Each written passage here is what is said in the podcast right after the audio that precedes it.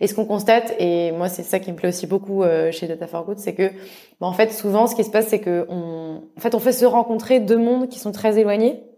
Euh, et du coup, en fait, euh, il y a les trois mois de la saison, mais en fait, on monte des équipes qui se qui, qui, qui se perpétuent dans le temps, et donc en fait, les bénévoles finalement, ils rejoignent les associations, ils continuent euh, à porter les projets, euh, et en fait, finalement, c'est un peu ça euh, l'objectif caché, quoi. C'est un peu de matcher dans la durée des bénévoles avec des associations qui manquent réellement de ces ressources. Bonjour et bienvenue dans Demain est durable. Demain est durable c'est le podcast pour mieux comprendre l'écologie. Je m'appelle Antoine Grégo. Je me considère comme un écolo imparfait et je suis, comme beaucoup, sensible aux enjeux de demain. Mais en juin 2020, au moment où j'ai décidé de démarrer le podcast, impossible de savoir par où commencer. Comment en savoir plus sur l'écologie facilement Je vous propose donc, dans chaque épisode, de découvrir l'histoire de celles et ceux qui agissent pour un monde plus durable. Entrepreneurs, intrapreneurs, activistes. Ils agissent avec passion aux quatre coins du monde. En France bien sûr, mais sur tous les continents, pour nous permettre d'espérer demain un monde plus durable. Quelles sont leurs solutions? Pourquoi ont-ils décidé de se lancer? Quels sont leurs conseils pour agir à notre échelle? Écouter, lire ou s'éduquer sur ces enjeux, c'est déjà agir pour un monde plus durable car il nous permet d'en parler avec conviction autour de nous. C'est ce que j'espère vous apporter lors de chaque épisode. Si vous souhaitez soutenir ce mouvement, et si vous aimez le podcast ou l'épisode du jour, n'hésitez pas à taguer Demain est durable sur LinkedIn ou sur Instagram, ou à me laisser un commentaire sur votre plateforme d'écoute préférée. Dans le nouvel épisode de Demain est durable, je vous propose donc aujourd'hui de parler de la donnée.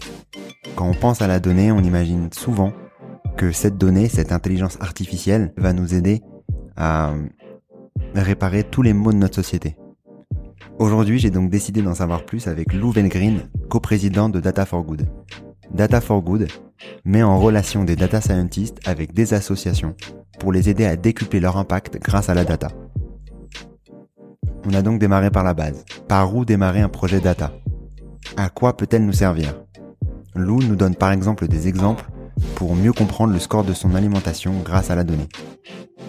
Quelles sont les limites de la data? Va-t-elle nous sauver? Quels sont les secteurs sur lesquels il y a un manque? Bref, un épisode passionnant, bonne écoute à tous. Donc aujourd'hui, dans le nouvel épisode de Demain est durable, j'ai le plaisir de pouvoir discuter avec Lou Green. Comment tu vas Lou? Bonjour. Très content de, de pouvoir euh, t'accueillir aujourd'hui, pouvoir discuter de, de, nombreux sujets, de la data, en majorité pendant l'épisode, de la finance aussi probablement, parce que tu travailles chez Carbon 4 Finance, mais on en reparlera aussi euh, dans l'épisode d'aujourd'hui. Mais euh, comme tout, tout épisode, je vais commencer par une présentation. Donc qui es-tu Lou? Ben, Enchantée, du coup je m'appelle Lou, j'ai 27 ans.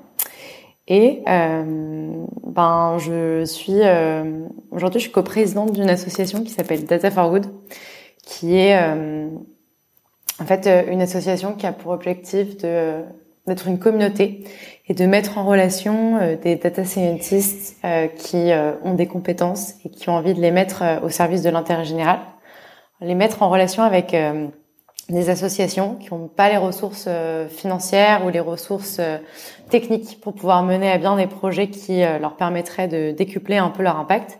Et en fait, on fait un espèce de matching entre ces personnes compétentes et ces personnes qui ont besoin de compétences. Et on les aide à produire des, des projets qui leur permettent de, de décupler leur impact. Ok, bon déjà sur toi, avant de avant de parler euh, directement dans le vif du sujet, tu vas directement dedans là. euh, sur euh, sur sur toi, euh, comment t'arrives à à lancer, à cofonder Data for Good il y a quelques années maintenant, et comment de base aussi tu as l'envie d'aller travailler sur les sujets un peu plus environnementaux? J'ai pas trop l'habitude de, ce genre de questions. Euh, euh comment je fais? Bah, Je sais pas. Je c'est pas un choix, c'est un peu une un, un disons une, une nécessité ou quelque chose que je ressens au fond de moi comme une envie très forte et un besoin de d'agir. Euh, je pense que ce, ce, ce besoin, je l'ai, je l'ai eu assez, assez tôt. Euh, je dirais que j'ai pas eu euh, une, une épiphanie du climat où un jour je me suis réveillée, je me suis tout d'un coup, oulala, il euh, y a rien qui va. Ça a plutôt été quelque chose d'assez euh, progressif.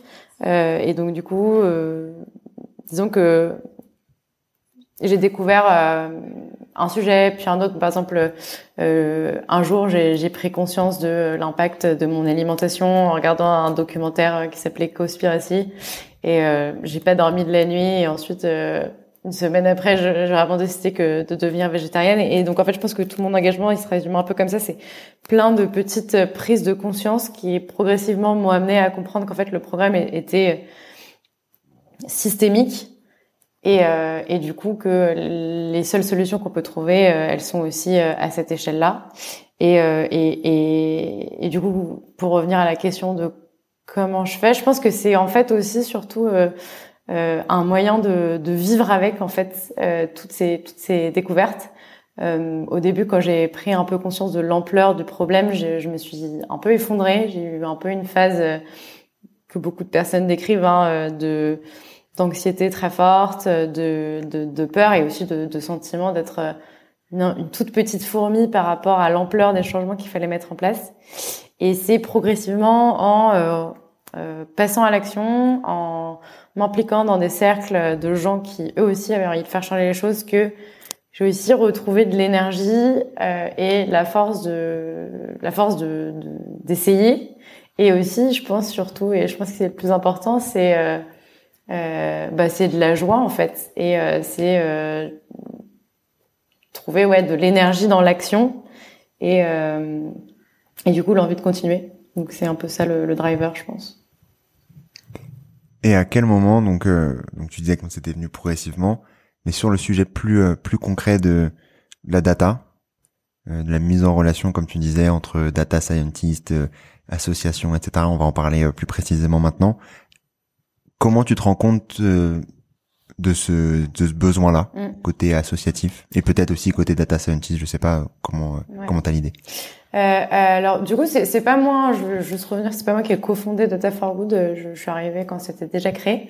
Mais euh, en fait l'idée c'est moi j'ai j'ai fait mes premiers stages dans le à part un petit détour dans la pub qui a duré six mois et qui m'a fait prendre conscience que clairement ça ne serait pas mon métier. Euh, j'ai fait tous mes stages et mes premières expériences professionnelles euh, dans le monde de, l'économie sociale et solidaire. Et euh, j'ai vraiment eu par l'expérience cette prise de conscience que euh, en fait il y avait euh, plein de, de, gens qui avaient envie de faire changer les choses, mais qui avaient vraiment un manque de compétences sur les sujets un peu plus techniques et à un niveau assez euh, euh, basique, c'est-à-dire euh, structuration d'une base de données, euh, comment, comment est-ce que, enfin, ou, même comment est-ce qu'on va structurer un Excel pour pouvoir s'en servir derrière et pour pouvoir euh, faire euh, des, ne serait-ce que des graphiques, pouvoir suivre dans le temps euh, des projets qu'on mène. Euh, je trouvais que vraiment dans l'expérience, il y avait vraiment un manque de, de connaissances à ce niveau-là et moi-même, j'avais pas forcément suffisamment de connaissances et euh, aussi la, la, réalisation que si ces connaissances étaient là, on pourrait vraiment aller beaucoup plus loin dans euh, l'impact euh, qu'on a aujourd'hui. Il y a plein de solutions qu'on peut utiliser sans savoir coder, qui permettent euh, de bah, juste, par exemple, toucher beaucoup plus d'utilisateurs, leur envoyer des messages qui vont être beaucoup plus personnalisés, donc du coup qui vont les engager beaucoup plus. Et toutes toutes ces techniques-là aujourd'hui, elles sont pas forcément, elles sont beaucoup moins connue dans le monde euh, de l'associatif, dans le monde euh, de, de, de l'économie sociale et solidaire. Et pourtant, elle pourrait vraiment faire gagner énormément de, de temps et d'impact.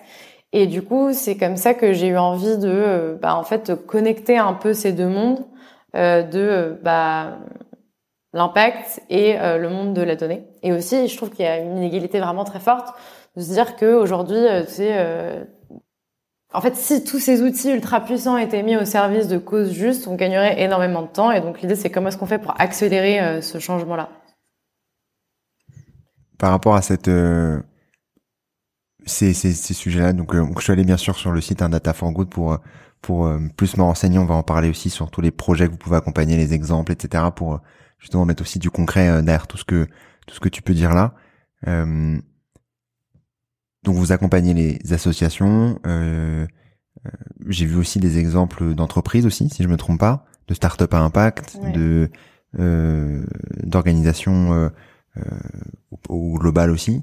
Sur la partie associative,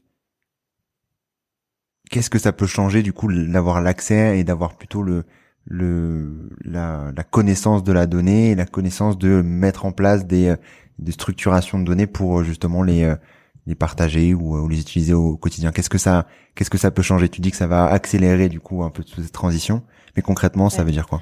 Bah, peut-être pour euh, ouais, réfléchir directement sur des outils euh, très concrets, très enfin sur des exemples de projets euh, très concrets. déjà juste en amont pour dire que enfin le, le cœur des, des projets qu'on accompagne, c'est vraiment des projets associatifs.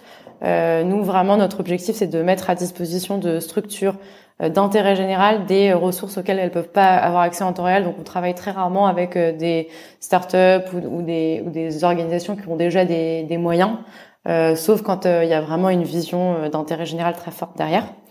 Et du coup, pour donner, donc il y, a, plusieurs exemples. Je peux en, je peux en prendre des différents. Donc un, un des exemples que j'aime, dont j'aime beaucoup parler, c'est l'exemple d'un projet qu'on a fait avec Open Food Facts. Euh, et Open Food Facts, c'est euh, un peu le Wikipédia de l'alimentation. Et là, euh, l'objectif de l'usage de la donnée, ça va être vraiment comment est-ce qu'on met de la donnée à disposition des utilisateurs pour qu'ils puissent faire des choix de consommation éclairés. Donc en fait, l'idée c'est que Open Food Facts, c'est la plus grande base de données qui existe sur les produits alimentaires. Euh, dans le monde. Donc l'idée c'est qu'il y a euh, plein d'informations sur euh, bah, tous les, les, les produits, enfin les, les, les, différents, la, la, composition des aliments, est-ce que les, les labels, les, les, calories, enfin vraiment c'est une base de données infinie sur l'alimentation. Et donc l'idée qu'on a eue euh, avec euh, Open Food Facts en partenariat avec l'ADEME, c'est comment est-ce qu'on peut utiliser toutes ces données euh, pour calculer un éco-score qui va permettre aux consommateurs de comprendre l'impact de ce qu'il achète et du coup derrière de pouvoir faire des choix en ayant suffisamment d'informations sur ce qu'ils consomment. et pourquoi c'est important? Parce que petit quiz, est-ce que tu sais par exemple, Est-ce que tu sais, par exemple, euh, combien il faut de kilos de CO2 pour produire une tonne de bœuf? Ok. Bah, il faut 38 euh, euh, kg en moyenne de, de, de, CO2 pour produire une tonne de bœuf. Et là, je parle que de l'impact CO2 et pas tous les impacts sur la biodiversité. Par les couilles. par rapport à des tomates, il faut seulement 2,5 kg. Et donc en fait, si tu sais pas ça, si t'as pas cette information-là, tu peux pas, même si tu as envie d'agir, tu peux pas le faire parce que tu, tu, tu n'as pas la bonne information pour euh, prendre les bonnes décisions. Et donc du coup, euh, on a monté ce, ce, projet en partenariat avec l'ADEME. Et donc là, l'idée, c'était vraiment d'utiliser euh, toutes les données qui sont disponibles pour arriver à, à, calculer au départ de manière un peu grossière, puis ensuite de l'affiner au fur et à mesure euh, un, un éco-score. Donc, euh, par exemple, on va utiliser, euh, bah, en fait, le, le, le, truc le plus important dans le score de ton alimentation, ça va être finalement, c'est quoi ton produit? Si c'est de la viande, si c'est des légumes, etc. Puis ensuite, il va y avoir le packaging, le transport. Euh, comment est-ce que c'est c'est stocké aussi? Est-ce qu'il faut de l'énergie pour stocker ton produit euh, tout au long de sa chaîne de valeur, etc. Donc on a on a calculé ce score et, euh, et maintenant, donc au départ c'était sur 5000 produits, maintenant c'est beaucoup plus généralisé. Et donc en fait l'objectif il était double.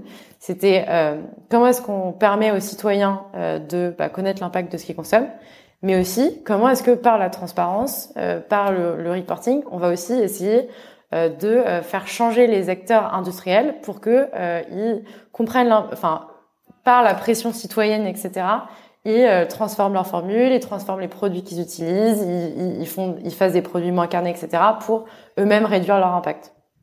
Donc la donnée, elle peut avoir vraiment euh, sur ce projet, par exemple, elle peut vraiment avoir un, un, un double euh, usage, à la fois de prise de conscience et ensuite de transparence pour pousser les acteurs à changer. Et quand tu parles de par exemple ce, ce sujet-là d'Open Food Fact, c'est du coup, tu me disais en partenariat avec l'ADEME. Open Food Fact, c'est en gros une base de données open source, j'imagine, de toutes, de toutes ces données-là. Et vous allez, du coup, l'ADEME a eu l'idée, enfin vous avez eu l'idée peut-être en commun de d'aller euh, prendre cette base de données pour euh, la mettre en avant et mettre en avant ces informations-là pour euh, aider les, les, citoyens. C'est ça en gros le, le, le but? En fait, c'est un partenariat avec l'ADEME parce que l'ADEME a produit une base de données qui s'appelle AgriBalise qui est une base de données open source qui est vraiment géniale, euh, qui pour des centaines de références de produits, euh, de types de produits, va calculer des impacts euh, donc euh, dans toute la, la, la, chaîne de vie du produit. Donc c'est un peu ce que j'ai décrit. Il y a le produit, en, la production du produit en lui-même, et ensuite il, va y avoir toute la chaîne de valeur euh, à partir du moment où il est, euh, enfin produit jusqu'au moment où il est consommé. Donc par exemple, si vous avez une vache, bah, il va falloir lui donner à manger. Euh, ensuite euh, la tuer, en faire des steaks. Ces steaks, ils vont devoir être acheminés dans des supermarchés. Ces supermarchés, ensuite, ils vont être. Il y a des clients qui vont venir jusqu'au supermarché pour acheter leur euh, leur steak. Ensuite, ils vont ramener ce steak chez eux. Ensuite, ils vont avoir besoin d'énergie pour consommer ce steak, pour le chauffer et pouvoir le manger. Et tout ça, c'est ce qu'on appelle euh, une analyse en cycle de vie de l'impact d'un produit. Et du coup, ils ont fait ces estimations pour de, des catégories de produits très précises. Et du coup, on va utiliser cette base de données pour pouvoir euh, calculer des impacts euh, par produit. Ok, et donc c'est avec eux directement, c'est eux qui viennent vous voir pour euh, se faire aider des data scientists, des la communauté que vous avez réussi à créer depuis quelques années pour aller agrandir leur base de données en basant sur les, les ce que sur Open ce qu'ils pouvaient avoir sur Open Food Fact en gros. Euh, alors là, vraiment, le projet, il est parti à la base de d'Open Food Facts. Et ensuite, l'idée, ça a été comment est-ce qu'on crée une méthodologie qui puisse être euh, généralisée et backée par des institutions euh, euh, reconnues euh, pour qu'ensuite on puisse en faire une méthodologie qui soit vraiment réutilisée par plein d'autres acteurs. Quoi. Et donc ça, sur... ça, c'est une, des, un des exemples, par exemple, pour utiliser ce que tu disais, des grosses bases de données euh, déjà existantes et de se backuper via via d'autres institutions qui vous permettent d'aller d'aller accélérer tout ça, de le mettre euh, dans les mains des, euh, des citoyens et de tous. mais est-ce qu'il y a des moments où tu te retrouves dans des situations où les institutions n'ont pas notion de la quantité de données qu'elles ont à disposition, de de la qualité peut-être de la donnée, ou faut les accompagner aussi là-dessus, ou c'est uniquement entre guillemets d'aller rechercher euh, des données qui sont déjà bien cadrées pour ensuite les euh, mm. mieux les mettre en forme bah, c'est une super question. Euh, en fait, c'est vrai que ça dépend énormément du type d'acteurs avec lesquels on va travailler. Donc, Open Food Facts, en l'occurrence, c'est déjà une association qui est basée sur de l'analyse de données. Donc, eux, ils ont une connaissance assez poussée des données. C'est vrai que c'est plus facile de travailler avec ce genre d'acteurs.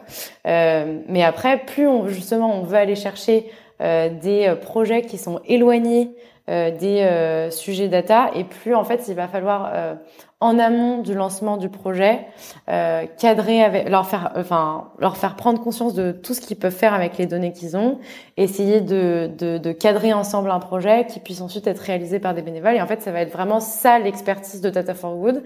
Ça va être aller chercher des acteurs éloignés du monde de la donnée les aider à définir un besoin et ensuite créer un produit parce que euh, ce que j'ai pas dit tout à l'heure, c'est que vraiment le, le, le cœur de, de, Data for Good, enfin les deux idées vraiment centrales, c'est un de vraiment pas rester dans les idées et de toujours produire euh, quelque chose de fonctionnel euh, qui va euh, être opérationnel et qui va euh, avoir un impact euh, réel sur le quotidien. Et le, le deuxième cœur de idée centrale de Data for Good, c'est euh, que tous euh, les tous les projets et tous les le code qu'on développe est open source parce que euh, on a envie que tout ce qu'on produit puisse être réutilisé par d'autres associations qui vont potentiellement avoir des, des besoins similaires et qu'elles puissent s'inspirer du, du, travail qui a déjà été fait.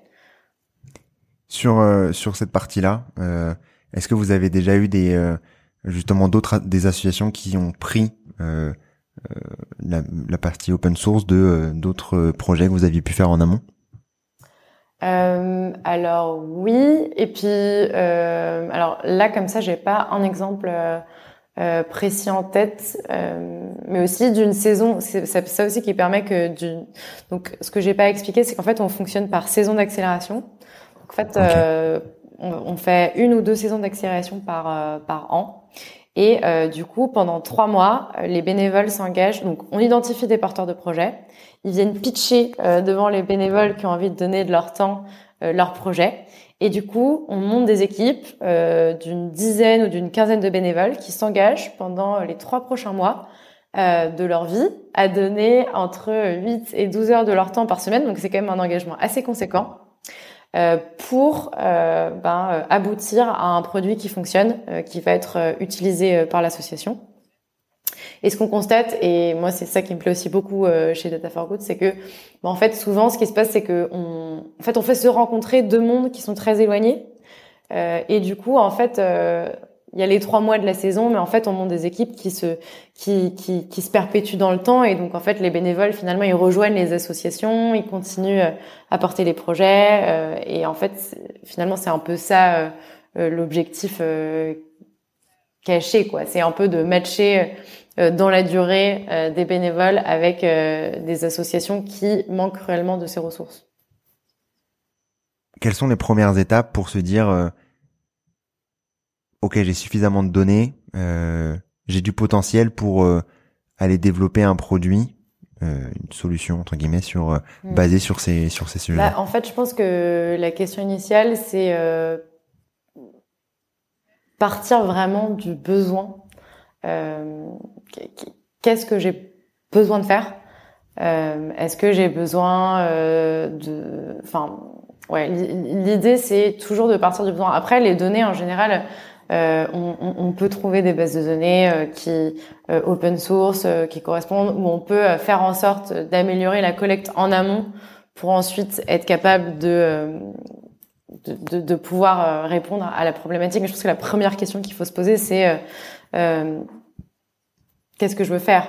Pourquoi est-ce que j'ai besoin de données? Est-ce que j'ai besoin de données pour euh, euh, ben, euh, éclairer l'opinion publique euh, sur une problématique. Donc, par exemple, on a fait une fois un, pro un projet avec Surfrider pour mesurer, enfin, un, un, algorithme de détection de la pollution plastique des cours d'eau pour bah, mettre en lumière cette pollution, être capable de la quantifier et du coup derrière pouvoir aussi euh, ben, avoir euh, des arguments de lobbying euh, pour mettre en place des réglementations, puisque aujourd'hui, par exemple, la pollution plastique, elle n'existe pas vraiment légalement. Et, et, et, donc, en fait, pour moi, le, la question, c'est vraiment toujours repartir euh, du besoin avant de se poser la question des données. Euh, c'est bah, est-ce qu'il y a quelque chose que je voudrais faire que je peux pas faire aujourd'hui? Et après, toujours se souvenir que finalement, la donnée, c'est quand même essentiellement un outil de mesure euh, qui aide euh, à comprendre, euh, qui aide à mieux agir parce qu'on comprend mieux, mais c'est pas une action en soi, quoi. Je pense que ça c'est vraiment important de le comprendre parce que euh, c'est ça aussi les, les, limites de la donnée, c'est que c'est là pour mesurer, pour comprendre, mais c'est pas ça qui va être l'action en elle-même. Je pense qu'il y a beaucoup de gens qui mélangent un peu les deux. Moi, j'avais demandé justement les limites de euh, euh, pas du projet, hein, mais de la donnée au global, parce que comme on dit, euh, comme tu dis, quand on utilise la donnée, on a l'impression qu'on peut qu'on peut tout faire avec, qu'on va sauver le monde avec la donnée. C'est important de savoir d'où est-ce qu'on part pour pour ensuite agir. Mais si en effet il n'y a pas les actions, c'est c'est plus difficile. Mais pour toi, euh, concrètement, toi qui es dans dans le secteur, euh, mais moi qui dis un peu des banalités là en, en parlant. Euh, quelle est la limite de ces de, de la data déjà de base et de, des technologies plus globalement de l'IA parce que je pense que vous l'utilisez vous l'utilisez aussi euh, où est-ce que se situent les bah, limites sur, sur cette partie-là? Pour revenir un peu à ce que j'ai dit avant, on pense souvent que euh, la data c'est magique et que si on mesure, on va être capable de euh, changer le monde comme t'es dit. Et en fait, euh, euh la, la, la, donnée, c'est pas, c'est juste un outil euh, qui permet de mieux comprendre un impact, de mesurer des choses, mais ça, ça peut pas résoudre des problèmes en soi. et donc du coup, enfin vraiment, c'est ce qu'on en fait qui va qui, qui, va qui va créer qui va créer de l'impact ou pas. mais c'est plus un outil qu'un moyen en soi. Et, et aussi, je pense, un autre sujet très important, c'est aussi de se souvenir que l'économie digitale, elle est matérielle. on a souvent l'impression que, en fait, euh, enfin, en fait, euh, la donnée, elle a un impact donc déjà en soi parce qu'il faut stocker euh, euh, les, les, données quelque part, parce qu'il faut de l'énergie pour pouvoir euh, les utiliser et tout, etc.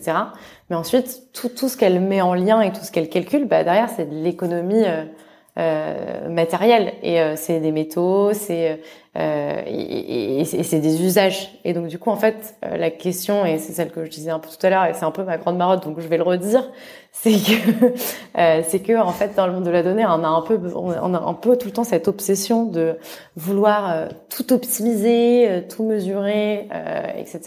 Mais la, la, première question avant, avant, avant toute chose qu'il faut se poser, c'est quel est le besoin auquel je réponds et est-ce qu'on a vraiment besoin de ça et est-ce que le produit ou le service ou quoi que ce soit que je fais, euh, il existe et il est nécessaire dans une économie bas carbone? Et si on est sûr de cette première réponse, alors là, on peut euh, utiliser la donnée, essayer d'optimiser ce qu'on fait, etc. Mais toujours revenir à vraiment la question essentielle du besoin, quoi.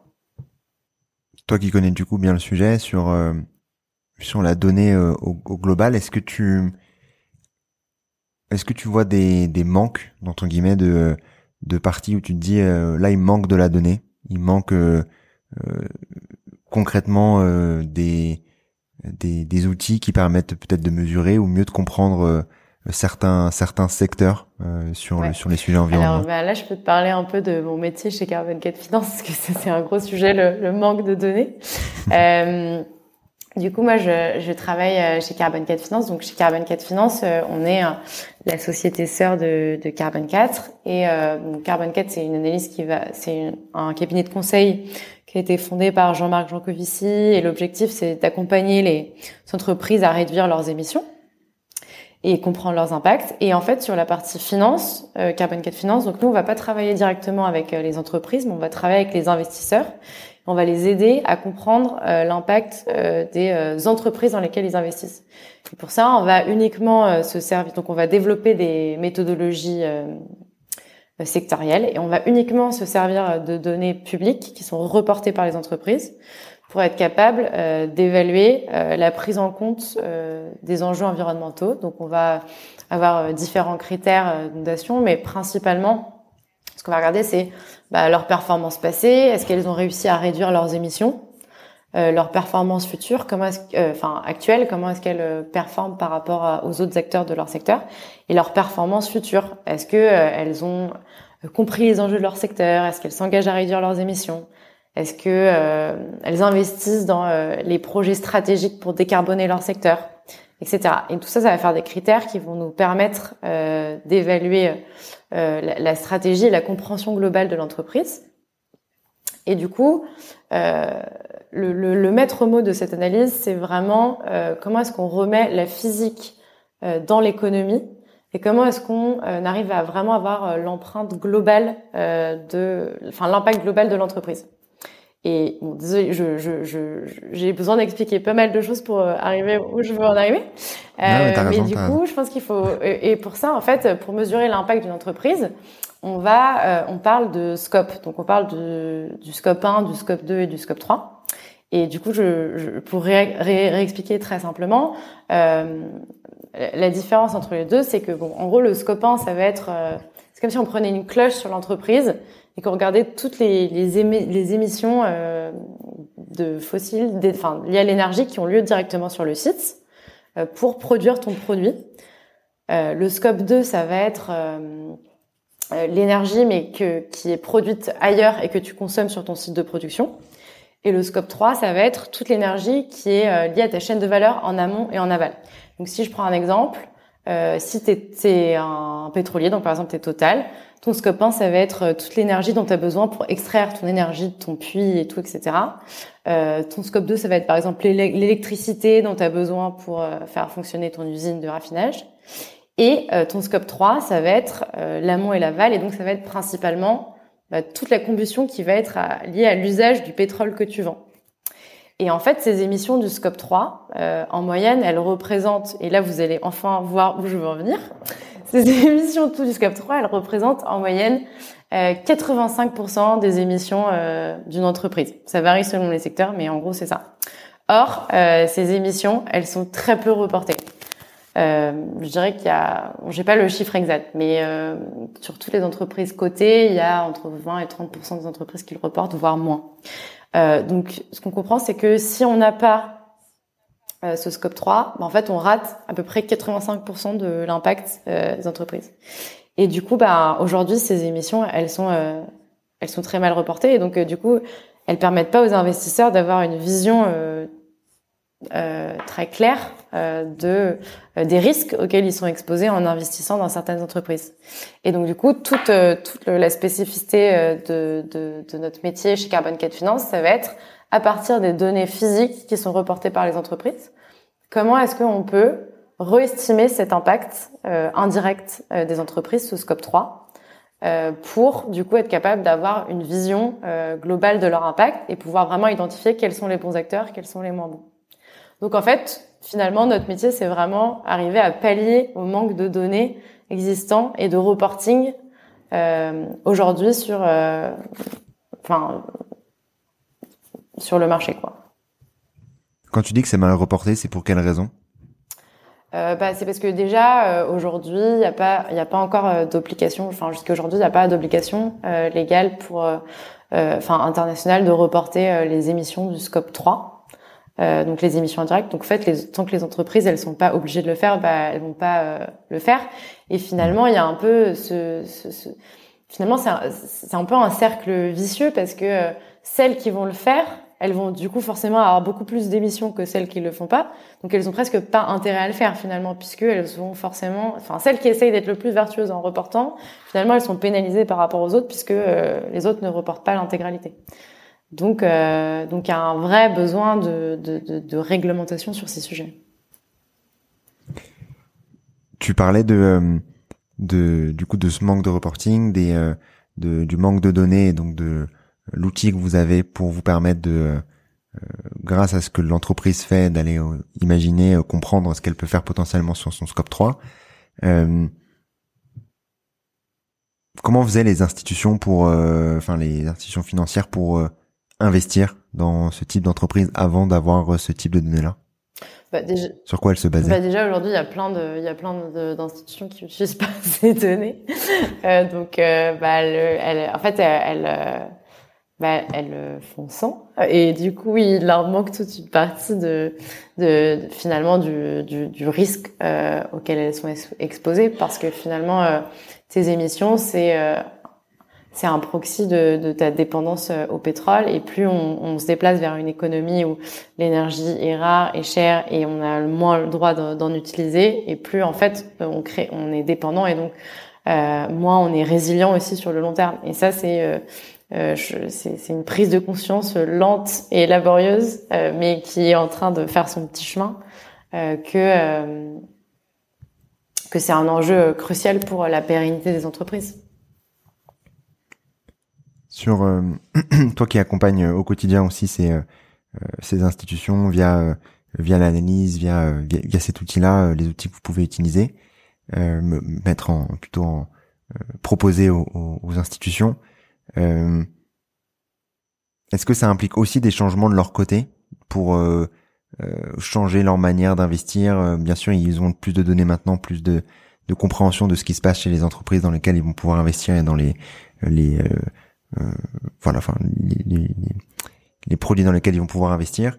Mais euh, est-ce que ça implique aussi des euh, des changements sur leur métier au, au, quotidien? Euh, bah oui, parce qu'en fait, ça veut dire qu'il faut avoir une compréhension beaucoup plus fine euh, de, des risques auxquels ils sont exposés. C'est vrai qu'aujourd'hui, ce qui est prédominant, c'est la prise en compte simplement des, des, des, risques financiers euh, et euh, de, de enfin, disons des critères de sélection d'investissement qui sont euh, essentiellement financiers. Euh, et du coup, ça nécessite toute une formation sur bah, à la fois les risques de transition, donc comment est-ce que euh, ton, tes, tes, investissements sont exposés, euh, sont, sont exposés, enfin plus on se dirige vers une économie bas carbone et plus il y a des risques qui sont liés à cette transition. Et donc ça, il faut comprendre les enjeux environnementaux pour euh, les maîtriser. Il y a aussi toute la question des risques physiques. Euh, donc là, ça veut dire, euh, c'est vraiment tous les risques qui sont liés au réchauffement climatique en lui-même. Donc c'est-à-dire si tu investis dans une entreprise qui a des usines qui sont dans des zones qui vont dans les prochaines années devenir des zones ultra inondables, comment est-ce que tu fais? euh, comment est-ce que tu anticipes ce risque-là et comment est-ce que aussi euh, ce risque se répercute sur l'intégralité d'une chaîne de valeur. Donc c'est des modèles de plus en plus complexes aussi euh, qui euh, aujourd'hui sont, sont sont pas encore suffisamment intégrés dans, dans la prise de décision. Et là on parle euh, des, des, risques physiques et des risques de transition, mais aussi tous les sujets de biodiversité qui jusqu'à aujourd'hui étaient très très peu adressés par le monde financier, qui commencent à émerger euh, de plus en plus. Euh, et ça, c'est encore un autre paramètre euh, qu'il faut prendre en compte, qui, a des enjeux encore différents de, ceux du climat, euh, qui vont être aussi beaucoup plus locaux. Euh, voilà. C'est bien, tu, me mets la perche au moment où je voulais te la poser, donc c'est très bien sur la biodiversité. Je parlais de la donnée tout à l'heure en disant que j'avais une autre partie sur laquelle j'avais aussi des questions, c'est sur la biodiversité notamment.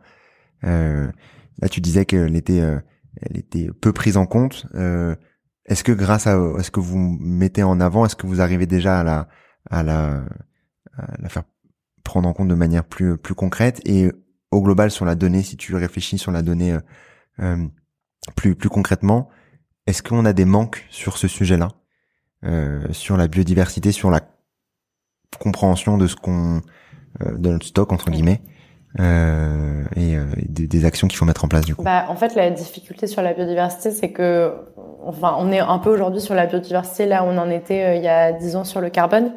Euh, même à, l'échelle internationale et du, et du reporting, il n'y a pas encore vraiment de consensus sur euh, les euh, métriques qu'on doit utiliser pour. pardon, pardon, je fais du franglais, c'est horrible. mais les indicateurs qu'on doit utiliser même pour reporter, ils sont pas encore totalement choisis. Et donc du coup, euh, donc il y, y a, cette première difficulté, puis ensuite le fait qu'aujourd'hui il y a une donc il y a une réglementation de plus en plus stricte qui oblige les acteurs financiers à euh, à reporter notamment en France euh, sur l'article 29 euh, sur euh, les risques qui sont liés à la biodiversité. mais aujourd'hui, les données, elles sont très peu disponibles en fait parce que, bah, ce que je disais, les indicateurs ils sont en train de s'inventer.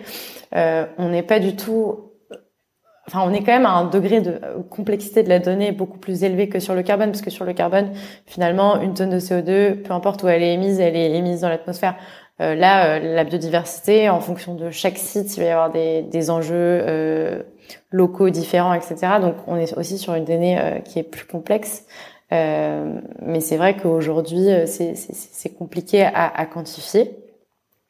Et nous, aujourd'hui, chez Carbon 4 Finance, on a développé une méthodologie, donc en partenariat avec CDC Biodiversité, pour essayer de commencer à estimer ces impacts à partir des investissements, mais c'est vrai. Donc euh, c'est vrai qu'aujourd'hui, pour l'instant, c'est cette méthodologie, elle reste encore euh, statistique, euh, même si elle a des données réelles pour toutes les données qui sont liées au changement climatique. Et là, on est de plus en plus en train de développer une méthodologie qui va être, on appelle ça bottom-up, c'est-à-dire qui va partir vraiment du reporting des entreprises et de données réelles des entreprises pour calculer des impacts qui soient beaucoup plus précis mais on, on se heurte aujourd'hui à la difficulté de la disponibilité de la donnée, quoi.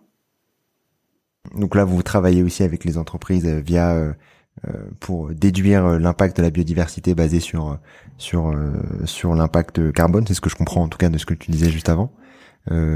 et mais avant ça, tu parlais aussi de la problématique de de s'entendre sur des indicateurs précis, sur des métriques précises en amont.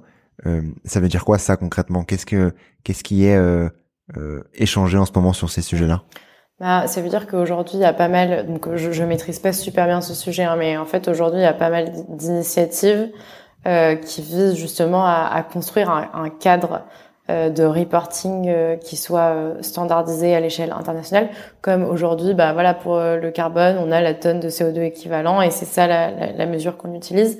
Aujourd'hui, sur la biodiversité, il y a différents types d'indicateurs qui vont pas compter la dégradation de la biodiversité de la même manière en fonction de soit la dégradation de l'habitat, ou alors des écosystèmes, ou alors euh, de euh, est-ce qu'on compte euh, le nombre d'espèces qui, qui, qui, sont présentes dans un milieu, ou est-ce qu'on tient en compte aussi de, de la diversité génétique au sein même de cette espèce, du nombre d'individus. Enfin, il y a plein en fait de critères qui, qui existent et de, de manières de comptabiliser la dégradation de la biodiversité et euh, il n'y a pas encore d'accord global sur euh, euh, la manière dont on doit le faire en fait.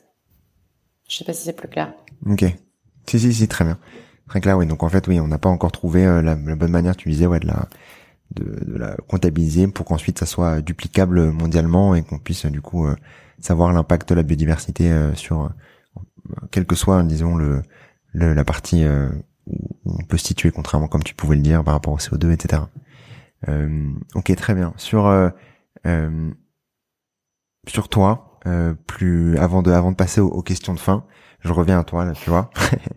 ce qui ce qui assez frappant dans, dans tout ce que tu as pu ce que pu faire c'est la création de de communautés, de projets, de d'aller comme tu disais agir agir plus concrètement sur sur plein de secteurs. Euh, comment tu fais pour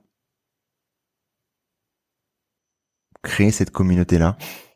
Quels sont tes, conseils aussi? Parce que tu vas te dire oui bon ça va je fais je rencontre des gens et tout va bien mais euh, mais tu vois vice-présidente d'Allons Enfants anima, euh, euh cofondatrice d'Essec Transition initiatrice Data for Good et en tout cas sur, sur le projet etc enfin t'as fait quand même tu fais quand même beaucoup de choses au quotidien euh, va savoir comment comment tu fais aussi, mais en termes de temps, mais euh, ça c'est ton secret.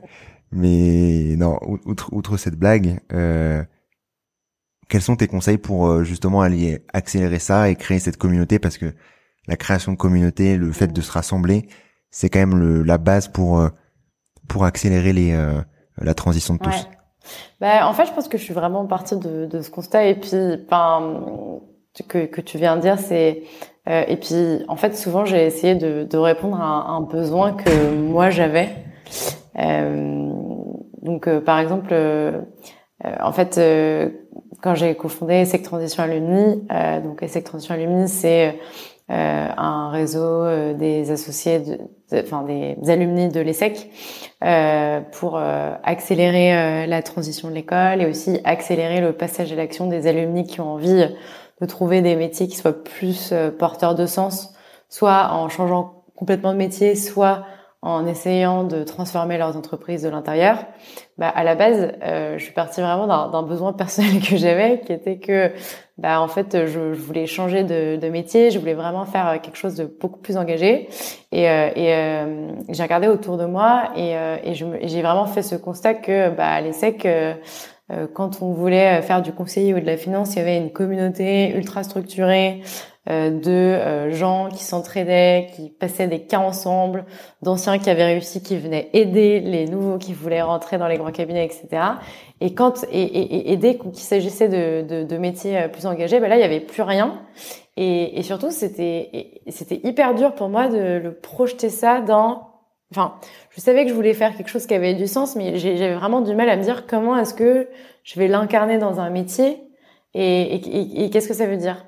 Et je me suis rendu compte que euh, finalement, euh, ce qui m'avait vraiment euh, porté et aidé à faire moi-même mes, mes, choix professionnels, c'était euh, les rencontres que j'avais faites et du coup, je me suis dit, bah en fait, j'ai envie de d'aider à bah, créer ces rencontres-là pour les gens qui ont envie de changer, parce que je trouve que finalement, ce qui accélère euh, ton passage à l'action, euh, c'est euh, de voir que c'est possible, et c'est de rencontrer des gens qui ont fait ce chemin-là et qui ont franchi le pas et qui et qui sont passionnés par ce qu'ils font. Et, et, et, du coup, cette, tout d'un coup, ça devient possible. Tout d'un coup, ça existe. Et du coup, pourquoi pas toi, quoi et, euh, et donc, où, bah, que, comment j'ai fait euh, J'ai mis un message euh, sur, euh, il y a un Facebook de l'ESSEC, j'ai dit, bah, en fait, qui veut faire ça avec moi? Et au début, on était quatre pelés de tondus à réfléchir à ce qu'on allait faire. Et puis progressivement, bah, on s'est structuré. Notamment, je pense qu'une des choses qui a été assez fondatrice dans cette expérience, c'était au départ d'écrire un texte vraiment fort qui disait ce qu'on avait envie de faire et notre vision du monde et, et, et, et pourquoi est-ce qu'on avait envie d'agir. Et, ce texte, en fait, il a été hyper fondateur parce que du coup, les gens, ils le lisaient, ils savaient tout de suite s'ils euh, se reconnaissaient dedans ou pas. Et c'était aussi un peu notre boussole pour que, même si euh, bah, les, fondateurs sont plus, euh, sont moins présents dans le projet, etc., on sait que bah, la, la, vision de l'association, c'est ça. Et du coup, c'est comme ça qu'on qu'on avance. et du coup, on a fait signer ce, ce manifeste à, au moment où on a lancé le, le projet. Et, euh, et, c'est comme ça qu'on a réussi à, à, structurer une communauté euh, d'alumni. Et euh, un autre conseil euh, qui a bien fonctionné, c'était bah, de d'organiser un peu des éléments, des éléments fondateurs euh, du lancement de la, de la communauté. Donc, euh, par exemple, au tout début, bah, on a fait une énorme communication sur LinkedIn juste pour dire qu'on existait et pour faire un, un, un, événement de lancement. Mais c'est vraiment, c'était assez fou. On a eu euh, 1500 inscrits et 700 personnes qui se sont connectées à, cet événement. Enfin, on n'y croyait pas du tout. Le fait qu'on ait eu Jean-Marc Jancovici comme intervenant a potentiellement aidé à augmenter la jauge. Et donc, du coup, essayer de, d'avoir des têtes d'affiche au début, c'est pas mal pour lancer une bonne dynamique et ensuite euh, euh, fédérer euh, une communauté. Et euh, ben, je pense aussi, ce qui est important, c'est de créer des, des organisations. Euh, enfin, j'y crois de plus en plus d'organisations qui sont, euh, euh, enfin, où on responsabilise beaucoup les gens et où chaque personne peut vraiment s'approprier le projet et et et prendre des initiatives et, et se sentir responsabilisé sans qu'il y ait des structures ultra pyramidales qui euh, de, de, décision. Quoi. Je pense qu'il faut vraiment euh, compter sur la force collective et euh, le, et le pouvoir d'initiative des gens qui sont motivés, qui te rejoignent. quoi. Ok, bon, bah, tu vois, ça fait pas mal de, ça fait pas mal de bons conseils. C'est trois gros conseils pour, bah, pour aider à, à, créer des communautés. Il y en a, à mon avis, plein qui ne sont pas encore bien créés sur, que ce soit localement ou, ou plus globalement sur, sur des sujets, des sujets qui vous intéressent. Et après, spécifiquement sur ce sujet, euh, on a créé une boucle avec euh, tous les tous les gens qui ont un peu monté ce, ce genre d'initiative euh, dans leurs écoles, donc enfin toutes les les boucles d'alumni en transition inter-école. Et, et, donc du coup, on a une, un, grand WhatsApp où on discute tous et, et on se donne plein de conseils sur comment enfin chacun partage un peu ses retours d'expérience, comment il a fait, comment il comment il, quels, quels événements il organise, euh, etc. Et puis on essaye de porter des actions communes aussi.